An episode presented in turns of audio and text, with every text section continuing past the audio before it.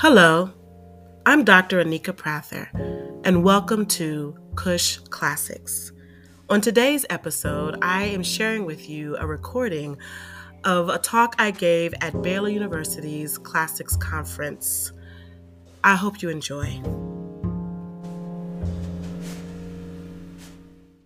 I guess I can see you here and here. So, our final speaker of the day, um, Dr. Anika K. Prather, is the Director for High Quality Curriculum and Instruction at the Institute for Education Policy at Johns Hopkins University. She's served in public and private schools for over 20 years. She's the founder of the Living Water School, a unique Christian school for independent learners based on the educational philosophies of classical education and the Sudbury model. And she also teaches at the English department at Howard University, where her classes focus on the Black classical tradition. She published two books about her journey to bring classical education to the Black community Living in the Constellation of the Canon, and with Dr. Angel Adams Parham, The Black Intellectual Tradition, Reading Freedom in Classical Literature. So please welcome Dr. Anika A. Prather. Thank you. I am so happy to be here. Um, my middle name is actually with a T. It's Tanae, um, and I only reason I'm correcting it because it's something really dear to me. My first and middle name are Yoruba, and I just really am so grateful for my parents giving me my first and middle name, connecting me to my ancestors. Um, and I'm starting with that little bit of about me because this this conference oh gosh i wish i was with you guys. And i felt so lonely because as i was listening to everyone just really connecting so much with my heart in this journey i'm saying amen by myself. There's no one here. I tried putting a, a little text to see if anyone would see my text and just say and then I texted Angel to say, "Oh my gosh, that person was good, and this person was good." And then during the break, I'm emailing some of the speakers, um, just beautiful words um, that surprisingly really connects to my talk. Um, oh, okay, is everyone okay? Okay.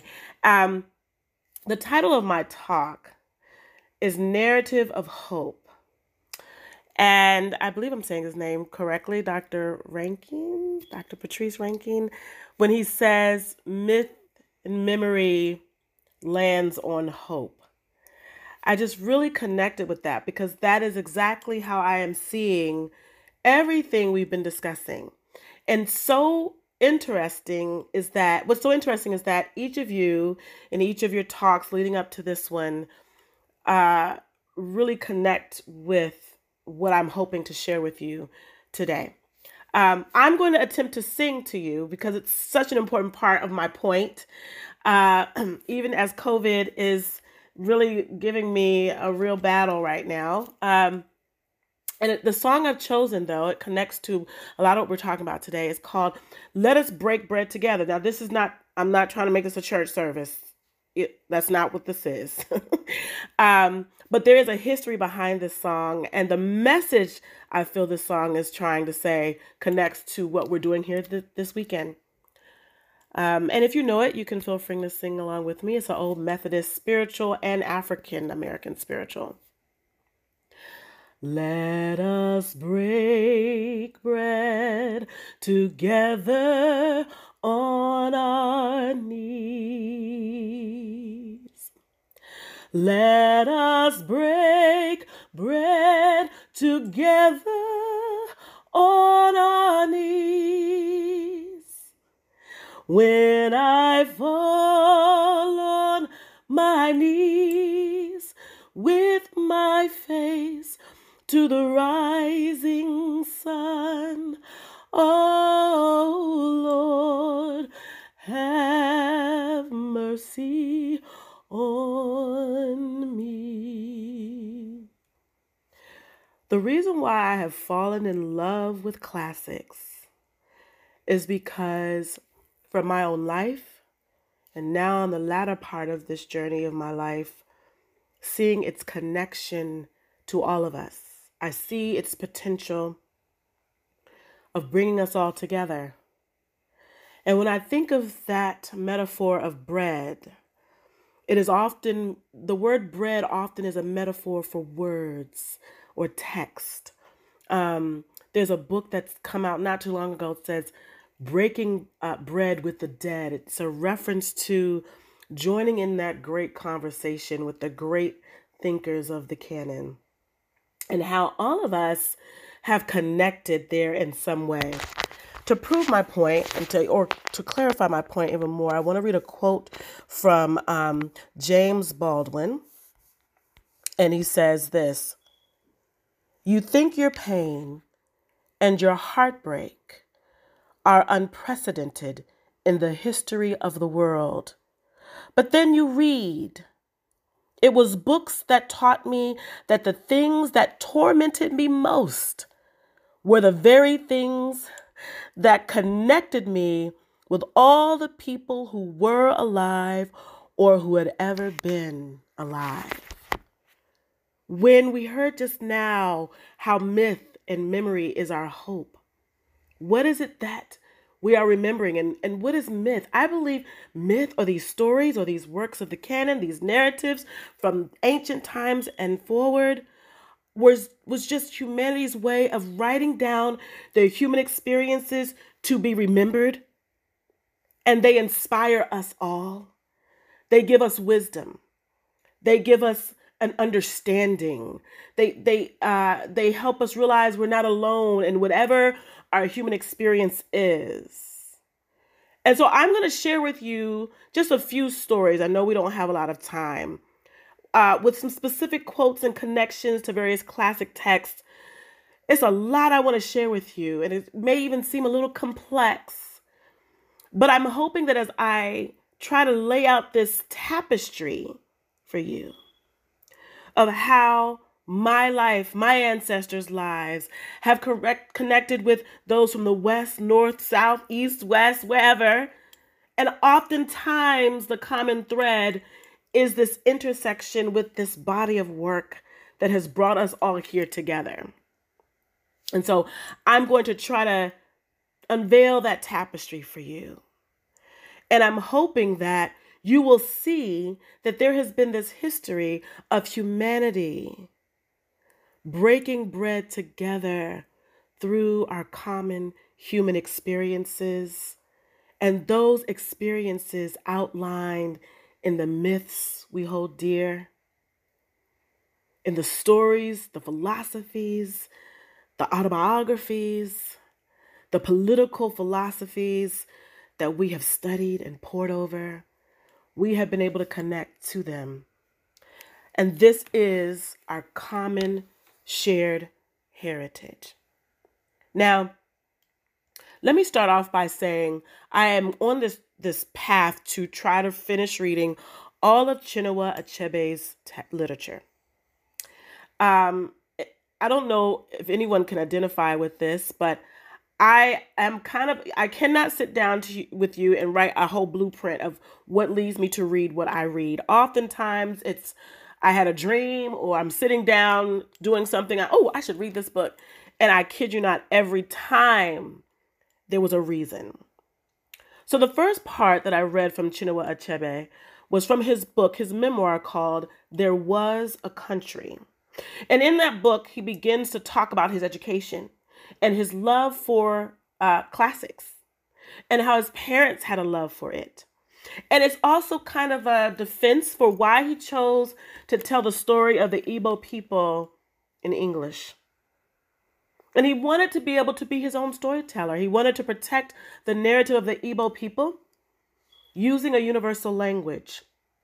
And so we, we, we find that as I go through these stories that I'm going to share with you today, that one of the main reasons that Black people connected to classics was for that reason. Yes, there are some who did it to assimilate. There are some who did it to forget their heritage. I, I even get kind of irritated with um, uh, Gronniosaw, uh, Ukawsaw Gronniosaw, and even Olaudah Equiano because they sometimes will say that they're uh, appropriation of the literature and the culture was a way of taking on that persona as a way to survive. And I'm not that kind of a person. But I understand. I'm learning to understand why people do what they do. But one of the main reasons, and I believe that uh, Dr. E. Ashley Hairston talks a lot about it in his book, The Ebony Column, was it was definitely a tool of survival. It was a weapon. It was a way to navigate this foreign land, not a way to forget your roots or who you are, but a way to survive. And so I like to start my storytelling in ancient Africa. And I do that intentionally. I, I, I, think of the term Sankofa uh, uh, from the Adinkra symbols of Ghana. And that, that bird facing forward but looking back tells me that I must go way back to where it all began. And my beginning did not start in 1619. I don't know about you. My beginning did not start at slavery. That's really a blip on, on my ancestors' timeline, an important blip, but a blip nonetheless. But I want to go back, as, as one of my students at Howard says, he wrote this for his midterm, when we were when we ruled the world. I want to go back there. And I want to go back to a time where there was an Ethiopian, well, they believe he was Ethiopian, man named Terence, who was brought into ancient Rome as an enslaved person. But he was brought from that great empire of Ethiopia. And we're thinking about Egyptian empires, Ethiopian empires, the empire of Kush. Uh, we think of Aksum. And we think about all of these African civilizations that not only ruled the continent of Africa, but if you read various texts of ancient Greece and Rome, they were feared, they were respected. And so Terence comes into ancient Rome. And you know, it's so funny. Let me just put a little quarter in the meter right here. This happens in the story of Terence and the story of Phillis Wheatley as well. Um, oftentimes, when a, when a person from Africa is brought into the West through slavery, you'll usually see a quote that says something, and the master was was really surprised at how intelligent they were, so they educated them. And and one thing I like to tell my students at Howard is, why would they be surprised? They came from these great civilizations. If we we have to rethink of how we think about Africa in the first place. And so what I like to say is when Terence came into ancient Rome or when Phillis Wheatley came into America, the only thing that set them apart from their enslavers was they just weren't literate in the language of this foreign land and they had to learn that. And so Terence comes into Rome. And uh, like I said before, his master notices how intelligent he is. He educates him classically. He and I'm going to do this quickly because you've heard a lot of these already. And he and he learns to really master the Latin language um, he begins to be inspired by the Greek tragedies to write plays, and he, and he begins to uh, create comedies. One of them being the girl from Andros, and but he implements some elements of Greek tragedy. Um, even though he may not have had a chorus, he would he he had a prologue, or he had some way of um that that that the, the action of the play was being narrated throughout to kind of guide the audience through. And he wrote these plays and his plays were so, so well received, he ended up earning his freedom and he ended up being in the royal court. And he became part of the Scipionic Circle, which was a gathering of politicians, artists, poets, cultural leaders, political leaders to just talk about art and philosophy and literature and Terence was in that group. He was friends with the men who defeated Hannibal, who often would pay for his plays to be performed. This is Terence, dwelling in royalty, connecting to the West because of his literacy in the West. And so this is this and his his literature or his poet or his plays became so popular because of how well he wrote Latin that even in those early schools they would use his plays as a way to study Latin. And I want you to remember that I said that because Terence is going with us through this whole story. And I and it's gonna it's amazing that this story is called Narrative of Hope, and I'm hoping that you'll see why I'm calling it that by the time I get to the end. So he passes away. We're not sure if he died of disease, a shipwreck, or what have you, but pretty young, he passes away. We know that he wrote a lot of plays, but I think we have like six, seven, eight plays left. And we would think that Terence is gone. But we see him again. He crosses the ocean figuratively. He crosses the ocean. His plays end up in early America in the early 17, mid to early 17, the mid to late 1700s. And just as it was in ancient Rome, his plays were used as a textbook for teaching early American students Latin. How do we know this? There's a letter that John Adams writes to his son John Quincy Adams where he says, If you want to master Latin, you must read the plays of Terence. Now, I named some different names so that you can write it down, look it up. If you're a teacher, you can refer to this in your classes. If you're a student, you can include this and do further research. I'm hoping this will be helpful to you. So I'm trying to keep track of names so that I can share those with you. And so John Adams is telling his son, you must study this. Now, this is an important factor because not too long after this, we're seeing Phillis Wheatley rise. And Phillis Wheatley same story. This is why she identifies with Terence so much. I'm gonna read a quote from her play in a minute. I mean, from her poem in a minute. But she she identifies with Terence because, like her, she was taken from her home as a probably between seven and ten years old. I, I think younger, just based on some some some signs we have about that. But she was very young, alone. Sometimes we hear that story. She came to America from Africa, and we think she went on Carnival Cruise Line, but this was a seven year old child. Like, just I, if you're a mom, I want you to just process. I don't think we even process that enough. I have a daughter who's eight, and she went missing for 20 minutes. It was the longest 20 minutes of my life. I literally almost lost my mind.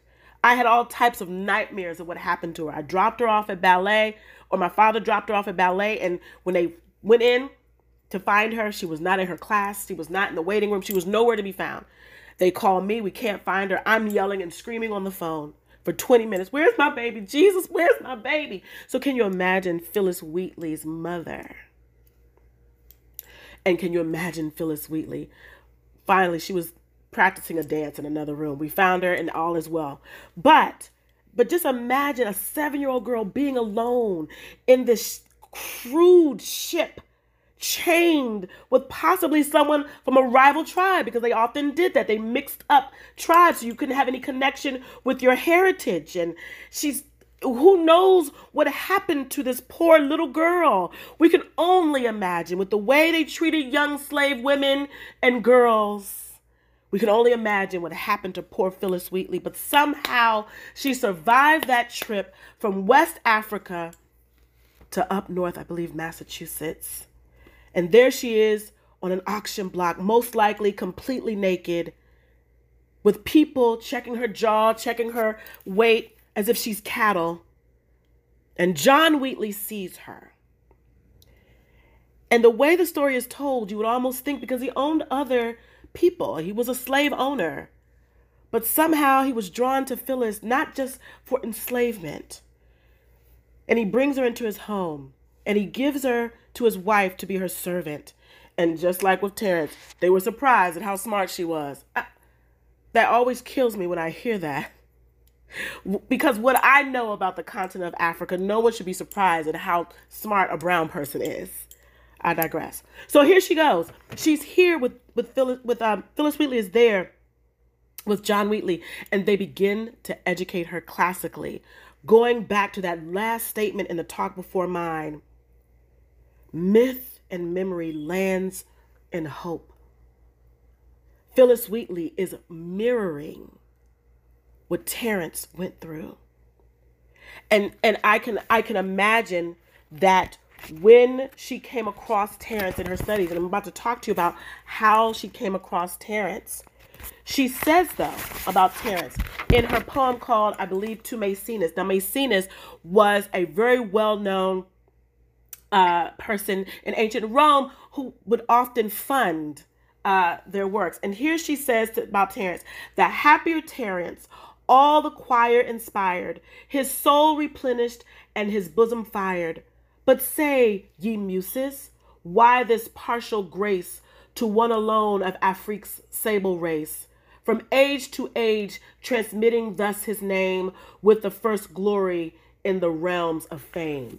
I love that she's connecting with Terence. It's almost like she is, he is a good ghost. He is like her friendly ghost to her.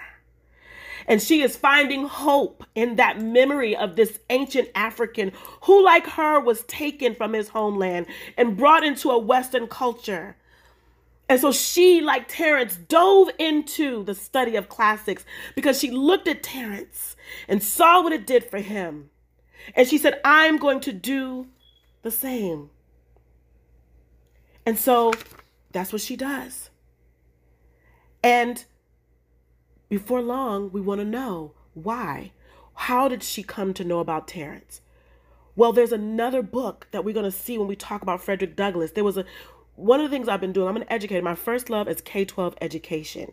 So, on this classics journey, I'm trying to trace the history of education in, bla- in the black community and in America overall because I really feel this is kind of a key to solving some of our issues in society is understanding the best way to be educated. And we can look at all of our ancestors to get a clue on that. And so I've taken a look at well, what kind of education did Phillis Wheatley probably have? Well, classical education was the education of America, it was the public school education. So whether the enslaved person got the education because the master allowed it, or in Frederick Douglass Frederick Douglass's case, they stole it, they snuck it, they're they're dusting off the furniture and listening in on the master's children's lessons. However, they began to take classical education for themselves because they saw it as a way to survive. And so, this education that Phillis Wheatley got in classics gave her the literacy she needed to be, like Chinua Achebe says at the beginning of my talk, her own storyteller. We may not have her autobiography, but if you read all of her poetry, it is her autobiography. And and she owns that story. And there are times we can get frustrated with John Wheatley and Susan Wheatley because they owned people and I am I sometimes in these in this journey I feel very schizophrenic because on the one hand I am really excited about how they really supported Phillis Wheatley and made sure the world knew she is the author of this poetry. But then I'm like, but why you gotta own people? So I just I struggle. You know, all of my ancestors were enslaved people. So I'm back and forth. Uh, it's a struggle for me, but I'm trying to dig out this truth. And so, and so one part of her education involved studying the plays of Terence, as we saw uh, uh, uh John Adams articulates there. Another part of her journey was probably studying the Columbian Orator as well. And the, Cumberland, the Columbian Orator was a main textbook of early American schools. This is so important, my friends. This is so important to understand. We, we, we read so much history on Black education, but we don't understand the philosophy. What was the education that Martin Luther King had, Frederick Douglass took for himself, and Du Bois and others that made them, that made Angela Davis who she is? What was that education? Why is it that Huey P. Newton taught himself to read reading Plato's Republic? Was it just a book he saw on the shelf? Why? Because this was the only education that surrounded everyone, black or whites. And so this is what was kind of bringing America together. I'm going to go deeper with this in a minute. I hope you can follow me. I got to keep track of my time. And so the Columbian Orator was a main textbook, and the philosophy underlying the Columbian Orator was the philosophy of an ancient Roman uh, educator named Quintilian, who believed that you should educate people to be spokesmen and women from infancy. And he was inspired by speakers or orators like Cicero, which is why Cicero, some of Cicero's uh, excerpts from his speeches are in the Columbian Orator. Because if you think about how Cicero was able to win the fight against, hope I'm saying this name right, Catiline, I believe, who was planning a conspiracy against Roman rulers and leaders. And instead of like going after them in his own strength, Cicero used a speech, speeches to unveil, to unveil this conspiracy. And he, at that time, he saved the republic. And so the Columbian orator, or rooted in the teachings of Quintilian, who felt that there is more power in oration or in words, this is what came into America. And this is what birthed, again, one of my schizophrenic relationships, Thomas Jefferson. I just have to be honest, my friends. Just got to be honest about where I am in my journey. Thomas Jefferson, yes, I struggle with him. My goodness, do I struggle. But he did help write these foundational documents that have been so instrumental in all of our history, such as the Constitution, the Declaration of Independence, and others.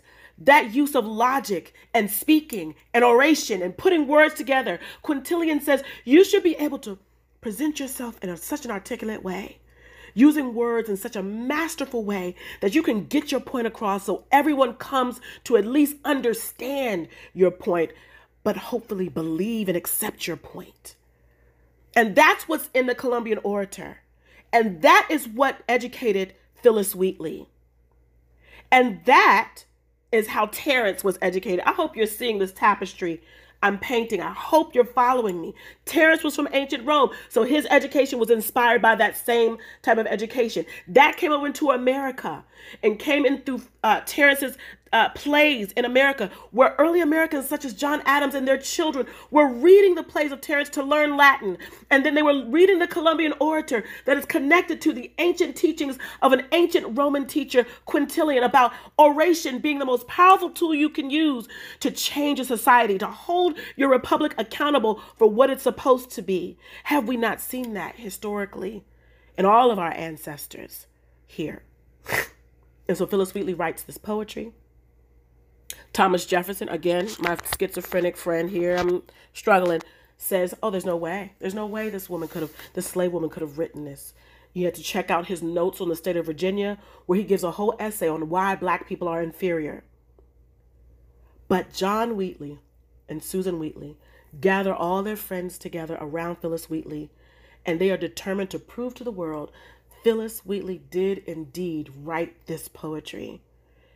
And they had all of their friends gather around Phillis Wheatley, listen to her read her poems, and they signed her first manuscript as evidence. We can attest that Phillis Wheatley wrote this poetry. This is why we know she wrote it today.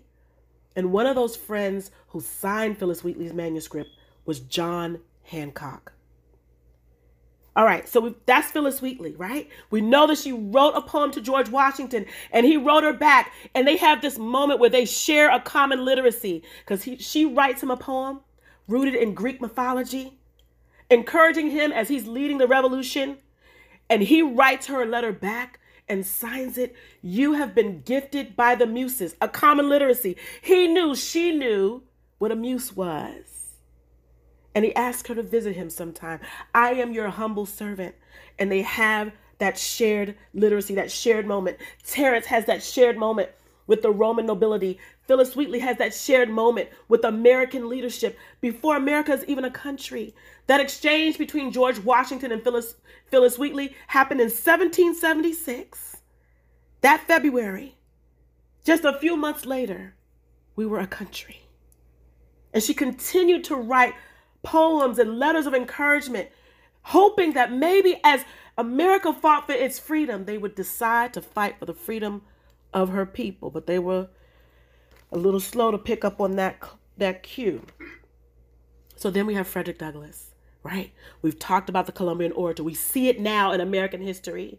We see how important Cicero and this reading of Terence's and can you imagine? Think about that. Can you imagine what students would feel if they knew one of the first textbooks in American history is a book written by an ancient African? Like, can you imagine? Okay. I get excited when I think about it. And then, so then we have Frederick Douglass, who, unlike uh, Phillis Wheatley, did not have a master to educate him, right? We know his story. He taught himself to read. At 12 years old, this is very important, and this points back to my hymn that I started with. He gets a Columbian orator. Now, sometimes we read that, we hear about this Columbian orator, and we would think, oh, he just kind of picked up a book off the ground and decided to read it. But Frederick Douglass was paying attention to what was being taught in the schools around him. He was looking at the books the children were reading. He was looking at the, what the master's children were studying, and he saw the Columbian orator. So he goes to a Methodist bookshop and he had saved up a few pennies from his little odd jobs and he purchases the Columbian Orator. It is so important that we understand why a Methodist bookshop because John Wesley, the father of the Methodist faith, was a very outspoken preacher against slavery. He did not hide it.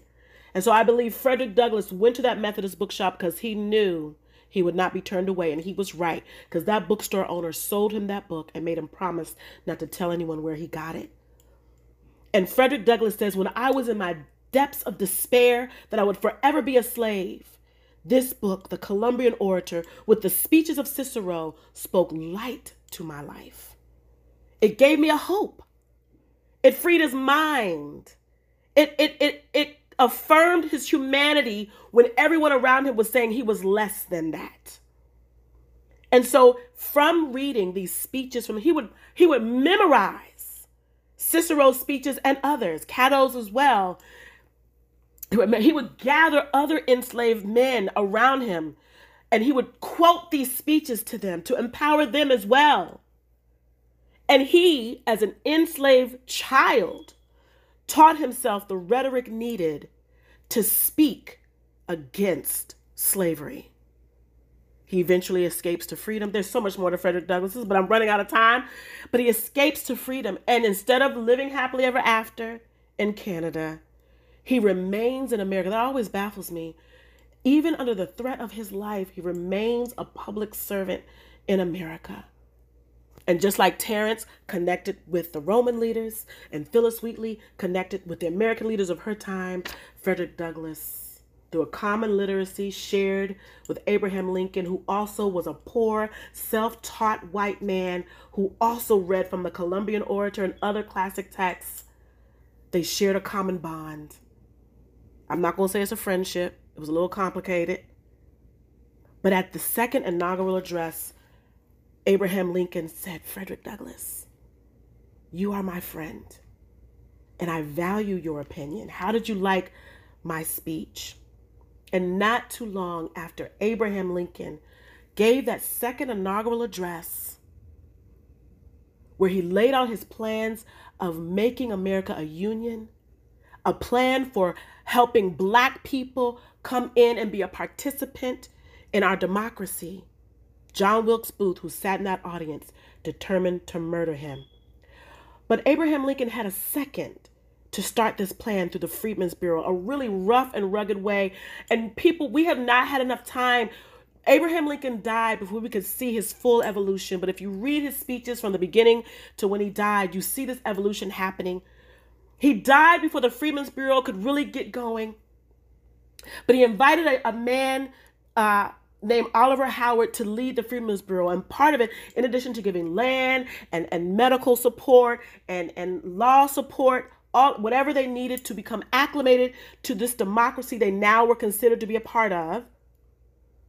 One of the most important parts of the Freedmen's Bureau was setting up schools. And this is important.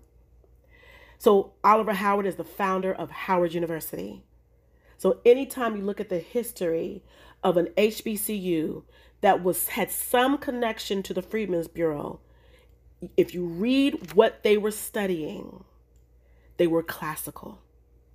So you got Howard University, St. Augustine's College, Clark Atlanta, which was I think was Atlanta University back then, and others they were rooted in the classical tradition. They've forgotten that heritage, but they were rooted in that classical tradition.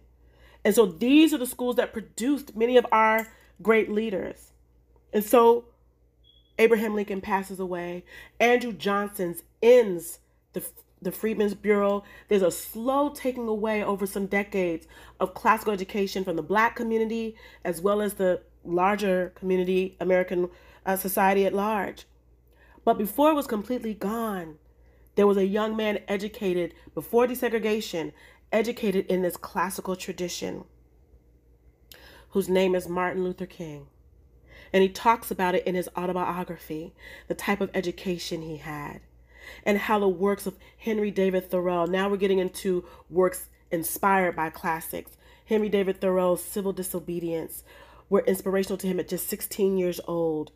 But we see in his letter from a Birmingham jail how inspired he was with classics and the works of the canon. But my most favorite quote in that letter, and I'm ending just about here, my most favorite quote from that letter from a Birmingham jail is when he's writing this letter because a bunch of, of um, non black uh, ministers told him he was wrong for these peaceful protests. He's not respecting authority. God says we should respect the authority over us. Martin Luther King first says, I'm this is weird. I'm surprised that you're not fussing about why I march. You're you're not troubled by the racism my people are enduring.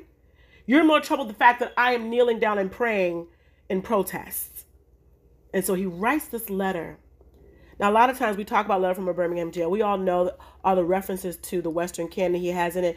And if you think about it, even though it says letter from a Birmingham jail, we imagine him sitting in a library surrounded by books. But Martin Luther King was in a jail with no paper, no pen, no books. Someone smuggles a paper and pen to him, and from memory, going back to that quote that was, oh, I love that quote. Myth and memory lands on hope. Oh my God. Ooh. When you said that, Doc, when you said that, I was about to come through the Zoom. Because as he was sitting in despair in a jail cell, his only hope was his memory of classics. And he writes this letter from a Birmingham jail. And one of the quotes he says it is I must, we must be non-violent gadflies, just as Socrates was one, and caused his society to turn from their aired truths. We must do the same in our society. And so it's the memory of Socrates that as Martin Luther King sat in that jail cell wondering, will I be alive? Will they lynch me? Will they set me free? He remembered Socrates and what he did, and he became empowered to keep pushing forward. And then we see, right? He gets out. We know he was assassinated, but we know that he did do more work. And eventually, just like Terence ended up with the leaders of Rome, Phillis Wheatley ended up with the leaders of early America, Frederick Douglass ended up with Abraham Lincoln, Martin Luther King ended up standing next to Lyndon B. Johnson to sign the Civil Rights Act of 1964. This is our narrative of hope, rooted in the memory of the myths and the stories and the human experiences of those who've come before us. We don't look to them because we want to be white. Like, that's not why I'm doing it for sure. Hopefully, you can see that. We're not doing that because we want to be elitist or better than someone. I'm looking for people who want to delve into this study so that we may come together. There is a story, there are stories of elitism and racism and white supremacy surrounding these texts. Absolutely. But there are other stories, like the few I've shared, there's so many more. I wish I could tell you more. Of how there have been people, black and white, Indian. Gandhi has stories about how the canon inspired him. I've found a tradition in Brazil with Paulo Freire. All of us have been inspired by this myth and memory landed in hope because we think about these people and what they went through and the strategies they used, and we are empowered, we are equipped to continue the work of progress. Thank you.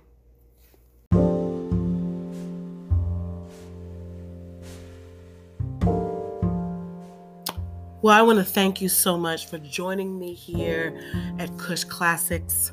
I did not offer you a jazz interlude, a Selah moment, because I wanted you just to listen to that whole lecture that came from the very depths of my soul. I firmly believe that classical education is the key to a lot of our societal problems especially in the issues I see in K 12 education. And I know when I say that, a lot of people will have a struggle with that. But I want to invite you. This lecture gave you some tidbits in history, in Black history, in American history. And we can only find the answer to our problems if we know what is true. And so I want to invite you to join me in investigating not just the history of education in America, not just the history of Black education, but the history of the philosophy that is at the very foundation of most of our history makers, Black or whites. Well, I hope you will join me next time for Kush Classics. I'm Dr. Anika Prather